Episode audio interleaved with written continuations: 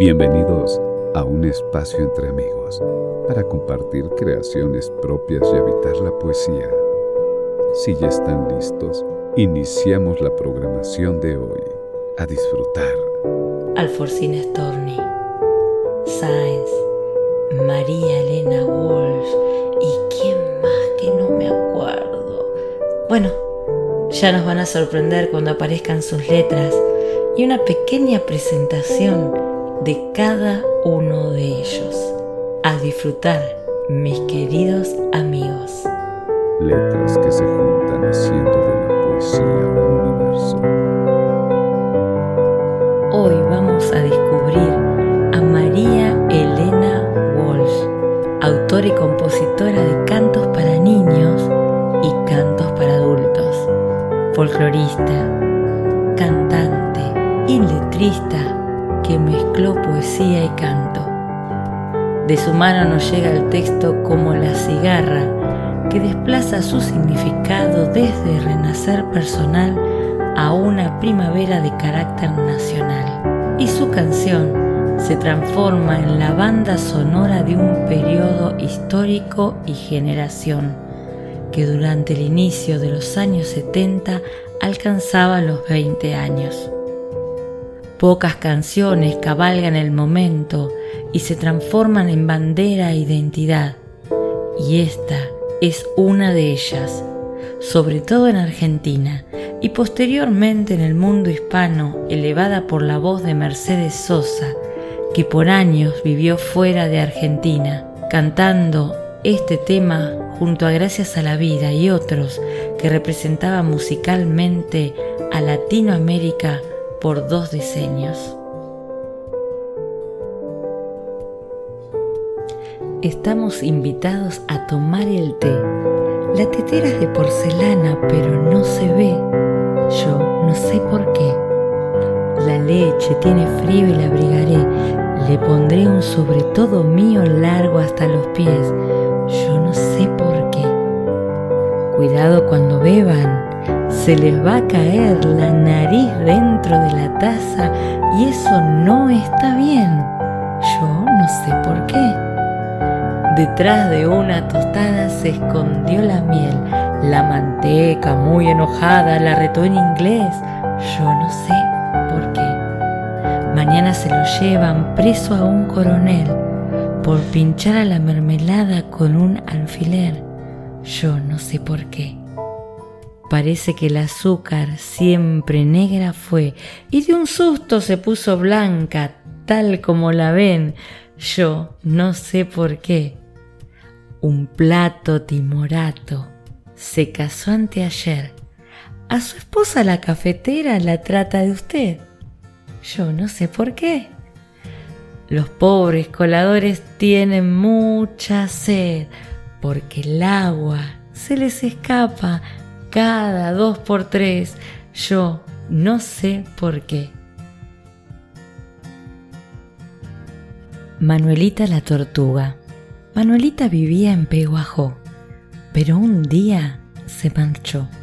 Nadie supo bien por qué a París ella se fue, un poquito caminando y otro poquitito a pie. Manuelita, Manuelita, Manuelita, ¿dónde vas? Con tu traje de malaquita y tu paso tan audaz. Manuelita una vez se enamoró de un tortugo que pasó. Dijo, ¿qué podré yo hacer? Vieja no me va a querer. En Europa y con paciencia me podrán embellecer.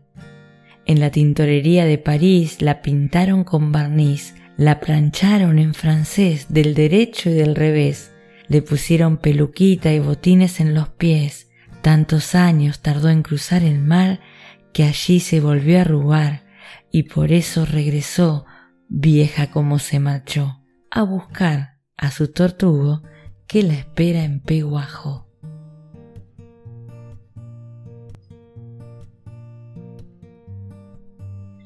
Twist del mono liso. ¿Saben, saben lo que hizo el famoso mono liso?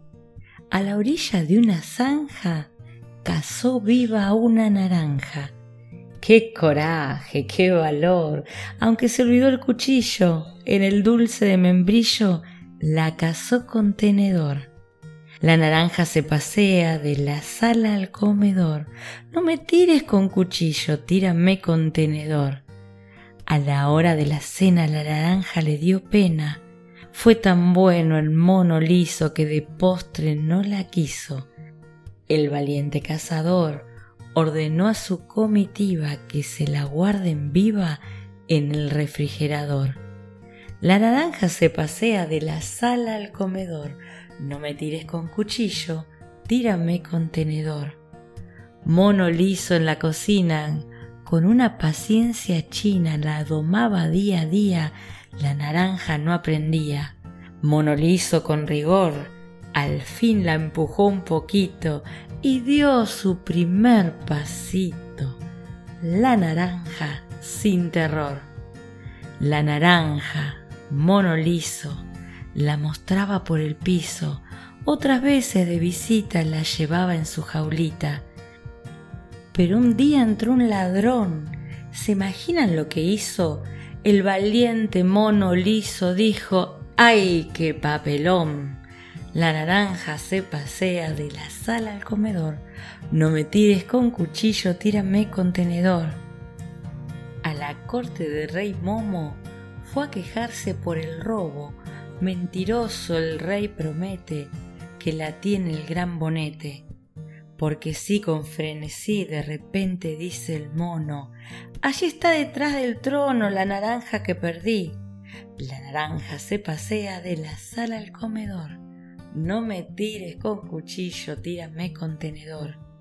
Y la reina sin permiso del valiente mono liso escondió en una sopera la naranja paseandera. Monolizo la salvó, pero a fuerza de tapioca, la naranja estaba loca y este cuento se acabó. La naranja se pasea de la sala al comedor. No me tires con cuchillo, tírame con tenedor.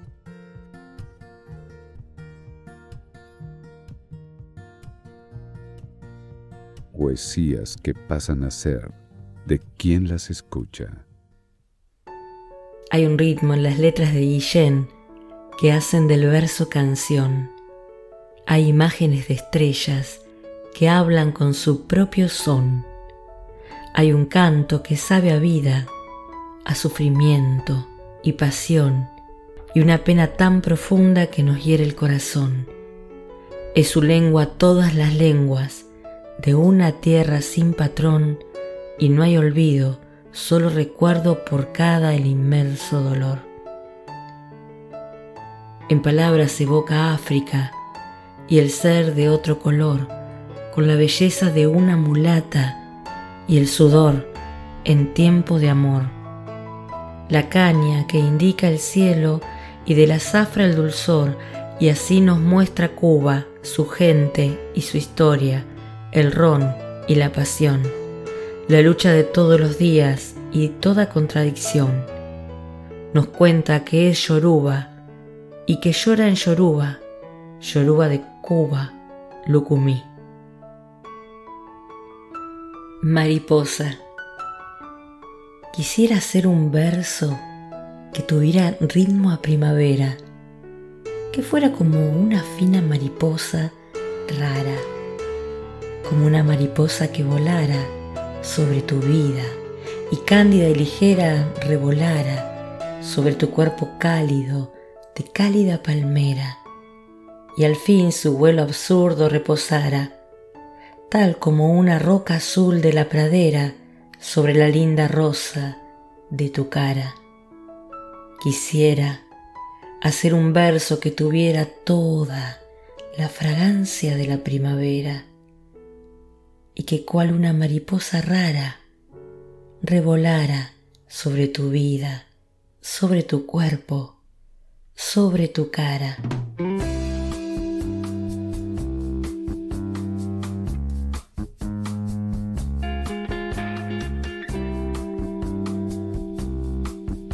A veces, a veces tengo ganas de ser un cursi para decir la amo a usted con locura. A veces tengo ganas de ser tonto para gritar, la quiero tanto. A veces tengo ganas de ser un niño para llorar acurrucado en su seno.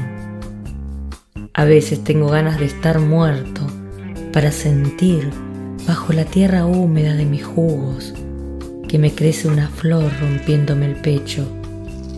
Una flor y decir, esta flor para usted.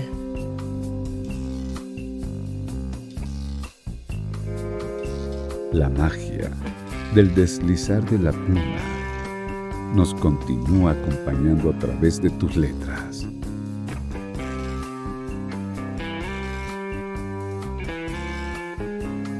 Continuando con un espacio entre amigos, vamos a pasar a visitar a una gran poetisa argentina.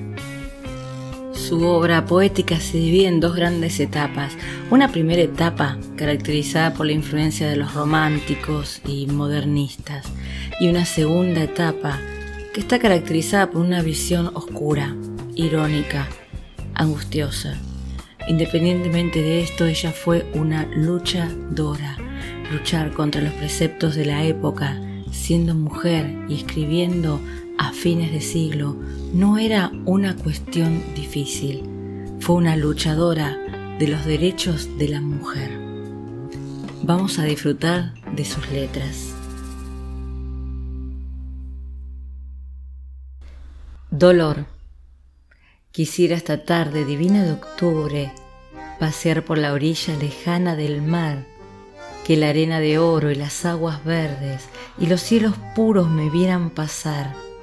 Ser alta, soberbia, perfecta quisiera, como una romana, para concordar con las grandes olas y las rocas muertas y las anchas playas que ciñen el mar con el paso lento y los ojos fríos, la boca muda, dejarme llevar, ver cómo se rompen las olas azules contra los granitos y no parpadear, ver cómo las aves rapaces se comen los peces pequeños y no despertar, pensar que pudieran las frágiles barcas hundirse en las aguas y no suspirar. Ver que se adelanta la garganta al aire, el hombre más bello, no desear amar, perder la mirada distraídamente, perderla y que nunca la vuelva a encontrar, y figura erguida entre cielo y playa, sentirme el olvido perenne en el mar dos palabras. Esta noche al oído me has dicho dos palabras comunes, dos palabras cansadas de ser dichas, palabras que de viejas son nuevas, dos palabras tan dulces que la luna andaba filtrando entre las ramas. Se detuvo en mi boca tan dulces dos palabras que una hormiga pasea por mi cuello y no intento moverme para echarla.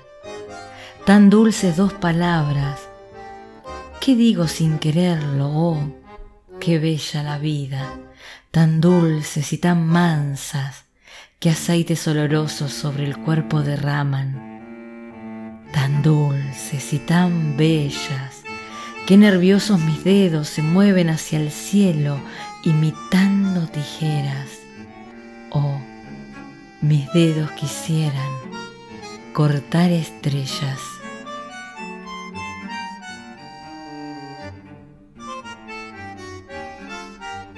Esta tarde, ahora quiero amar algo lejano, algún hombre divino, que sea como un ave por lo dulce, que haya habido mujeres infinitas y sepa de otras tierras y florezca la palabra en sus labios perfumadas, suerte de selva virgen bajo el viento, y quiero amarlo ahora. Esta la tarde blanda y tranquila como espeso musgo. Tiembla mi boca y mis dedos finos se deshacen mis trenzas poco a poco. Siento un vago rumor. Toda la tierra está cantando dulcemente, lejos. Los bosques se han cargado de caracolas, desbordan los arroyos de sus cauces y las aguas se filtran en la tierra, así como mis ojos en lo lejos, que estoy soñando, Pero ya está bajando el sol de los montes, las aves se acurrucan en sus nidos, la tarde ha de morir y él está lejos, lejos como este sol que para nunca se marcha y me abandona con las manos hundidas en las trenzas, con la boca húmeda y temblorosa, con el alma sutilizada, ardida en la esperanza de este amor infinito que me vuelve dulce y hermosa.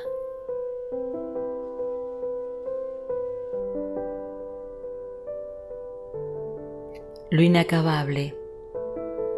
No tienes tú la culpa si en tus manos mi amor se deshojó como una rosa. Vendrá la primavera y habrá flores, el tronco seco dará nuevas hojas. Las lágrimas vestidas se harán perlas de un collar nuevo. Romperá la sombra el sol precioso que dará a las venas la savia fresca, loca y bullidora. Tú seguirás tu ruta, yo la mía, y ambos libertos como mariposas perderemos el polen de las alas y hallaremos más polen en la flora. Las palabras se secan como ríos y los besos se secan como rosas, pero cada muerte siete vidas buscan los labios demandando aurora. Mas lo que fue jamás se recupera. Y toda primavera que se esboza es un cadáver más que adquiere vida y es un capullo más que se deshoja. Las palabras viajan a través del tiempo y el espacio para llegar a vos. Jaime Sáenz, poeta boliviano, hijo de un alto oficial del ejército, que malamente lo reconoció como hijo, dejándole después una herencia que fue gastada en tragos. Nació en La Paz en el año 1921 a la edad de 17 ganó un viaje de estudios en Alemania y la breve permanencia en ese país tuvo mucha influencia en su vida. Falleció en La Paz en 1986. Jaime Sáenz fue poeta y narrador, quizás uno de los más importantes de Bolivia. Fue definido como un poeta maldito por su extravagancia y afición al alcohol durante los años 50 estuvo a un paso de la muerte por causa de un delirium tremens y esta experiencia lo llevó a dejar de lado la bebida y dedicarse completamente a la escritura. Muchos lo describen como un anticonvencional, un provocador y malentendido. No fue conocida fuera de Bolivia su obra y está dedicada ella a la búsqueda del sentido, donde se alternan la pasión, el deseo, la naturaleza y lo cósmico. Ven, yo vivo de tu dibujo y de tu perfumada melodía. Soñé en la estrella que con un canto se podía llegar. Te vi aparecer y no pude asirte. A turbadora distancia te llevaba el canto y era mucha lejanía. Y poco tu aliento para alcanzar a tiempo el fulgor de mi corazón, el que ahora está ya ahogado por alguna lluvia compasiva. Ven, sin embargo, deja que mi mano imprima inolvidable fuerza a tu olvido. Como dice la canción de Box Day, todo termina, todo concluye al fin. Así que la emisión del día de hoy está llegando a su fin. Les agradezco a cada uno de ustedes por estar, por participar, acompañarnos. Para mí es un verdadero placer contar con su presencia. Gracias por ayudarnos a difundir las letras más allá de las fronteras, que lleguen a todos lados, a todos los rinconcitos. Y está sonando el ruido pin pin avisando que es hora de despedirnos. Les deseo que solo le pasen cosas maravillosas y si no que simplemente la vida le suceda, que es lo mejor que nos puede pasar. Un abrazo de corazón a corazón, de alma a alma. Silvina Pacini, desde Buenos Aires, Argentina. Aquí cerramos esta edición de Un espacio entre amigos y los esperamos a todos la próxima semana. Los invitamos a visitarnos en Facebook y participar activamente en poesías y escritos sí.